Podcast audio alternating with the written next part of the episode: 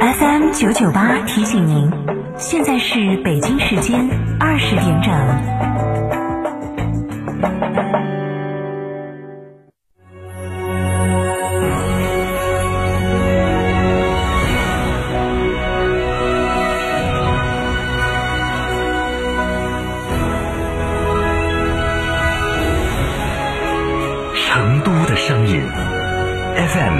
九点八，成都电台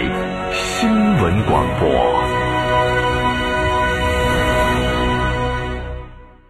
真实力轻松购，十月购雪佛兰 SUV，享零首付、零利息超级金融礼，高端大七座全景 SUV 雪佛兰开拓者，享至高十八期零息；实力中级 SUV 雪佛兰新探界者，二点零 T 九 AT 黄金动力加持，享至高二十四期零息。详询雪佛兰经销商。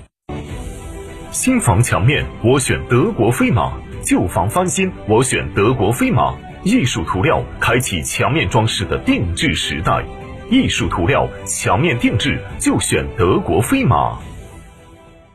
向美而生，住而有品，生活家家居欢迎您收听本时段装修小贴士。好的装修源自好的设计，好的设计源自对生活的感悟。家中床垫要定时翻转，床垫老睡一面容易导致弹簧变形、床垫凹陷，这样就无法为身体提供良好的支撑，会改变人体正常的脊柱弧度，使相关肌肉、韧带绷紧。让人越睡越累。新床垫在使用的第一年里，最好每隔两至三个月调换一下正反面和摆放方向，之后约每半年翻转一次。另外，床垫的寿命约为八至十年，要定期更换。生活家家居提醒您收听本时段节目。世界真美好，生活家装饰第八代精奢新品全程荣耀首发，以巅峰工艺铸精奢人生。二十间大宅样板全程招募，管理费五折，设计费五折，厨卫爆品五折。主辅材全线新品升级，触隔风工艺，十四项专利技术，八项特色工艺，八十五项工艺标准，三百四十三条验收标准，巅峰工艺带你玩转生活家装饰第八代精奢新品。福利详询八三三二零六六六八三三二零六六六生活活。国家家居，四川的朋友，大家好，我是黄渤，我是演员王迅。新冠病毒目前还在全球肆虐，抗疫成果来之不易，岁月静好更需大家的努力。振兴中华使命在肩，美好家园共同守护。少年强则国强，复兴中华重任在肩。新时代的青年需要豪情和担当，更需要强健的体魄来实现梦想。积极接种疫苗是抵御新冠病毒的最经济有效的手段。青年朋友们，每一个你，每一个我，接种疫苗，环环相扣，才能铸就健康的钢铁长城。让我们共同铸就免疫屏障，抵御病毒，强我中华，筑起免疫屏障，需要你的一臂之力。美丽加油，守护健康，打疫苗，我助一臂之力。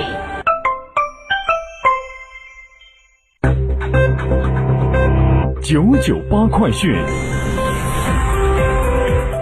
这里是成都电台新闻广播，一起来关注这一时段的九九八快讯。先来关注本地方面的消息，四川省二零二一年下半年公开招录公务员，十月十四号开始报名，此次计划招录名额共两千二百余个。职位涉及全省法院、检察院、公安、司法行政系统以及成都、德阳、遂宁、内江、乐山、甘孜六个市州。目前相关公告正陆续在四川省人力资源和社会保障厅官网发布。根据《中华人民共和国公务员法》《中华人民共和国人民警察法》《公务员录用规定》等法规法律，按照公开、平等、竞争、择优原则，经中共四川省委组织部、四川省公安厅、四川省人力资源和社会保障厅批准，我市决定二零二一年下半年面向社会公开考试录用公务员、人民警察七十四名。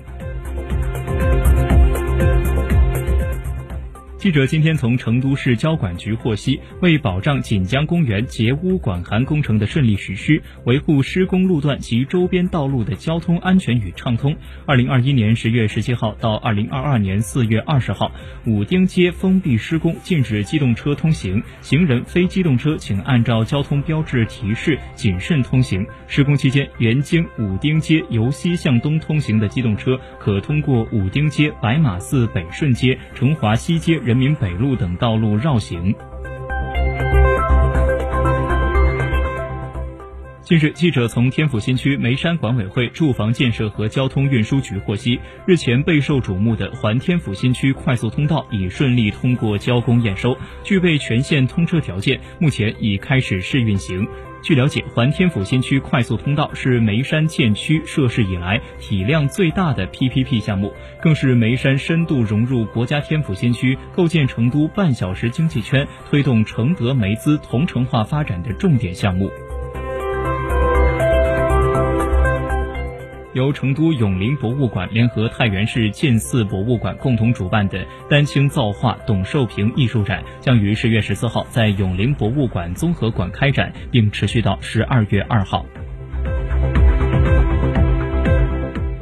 来关注国内方面的消息。十月十一号到十五号，生物多样性公约缔约方大会第十五次会议第一阶段会议在昆明举行。从本月十二号开始到本月底，祥鹏航空开行生物多样性保护主题航班，并开展系列主题航班活动，呼吁乘客一起保护生态，共创人与自然和谐共生的美好未来。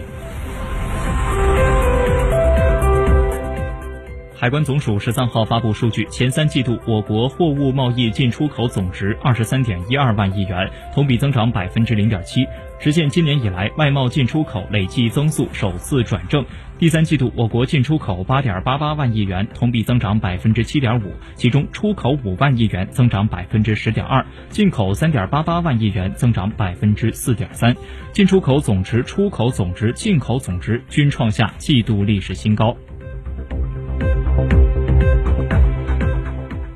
据国家能源局网站消息，十月十三号，国家能源局发布九月份全社会用电量等数据。数据显示，一到九月全社会用电量累计六万一千六百五十一亿千瓦时，同比增长百分之一十二点九。数据表明，九月份我国经济持续稳定恢复，全社会用电量持续增长。达到六千九百四十七亿千瓦时，同比增长百分之六点八，两年平均增长百分之七点四。分产业看，第一产业用电九十七亿千瓦时，同比增长百分之一十四点九；第二产业用电量四千四百五十一亿千瓦时，同比增长百分之六；第三产业用电量一千二百九十二亿千瓦时，同比增长百分之一十二点一；城乡居民生活用电量一千一百零七亿千瓦时，同比增长百分之三点七。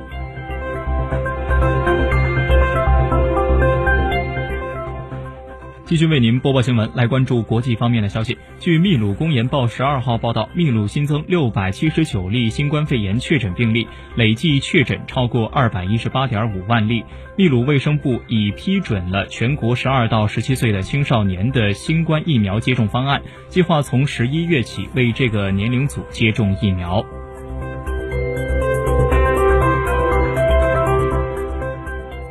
据希腊中西时报十二号报道，希腊当局目前正着手解决该国北部地区新冠疫苗接种率低的问题。按照计划，希腊政府将部署流动医疗队前往多个城镇和村庄，为当地民众提供疫苗接种服务。民众可以通过卫生部网站查询流动医疗队的确切服务时间。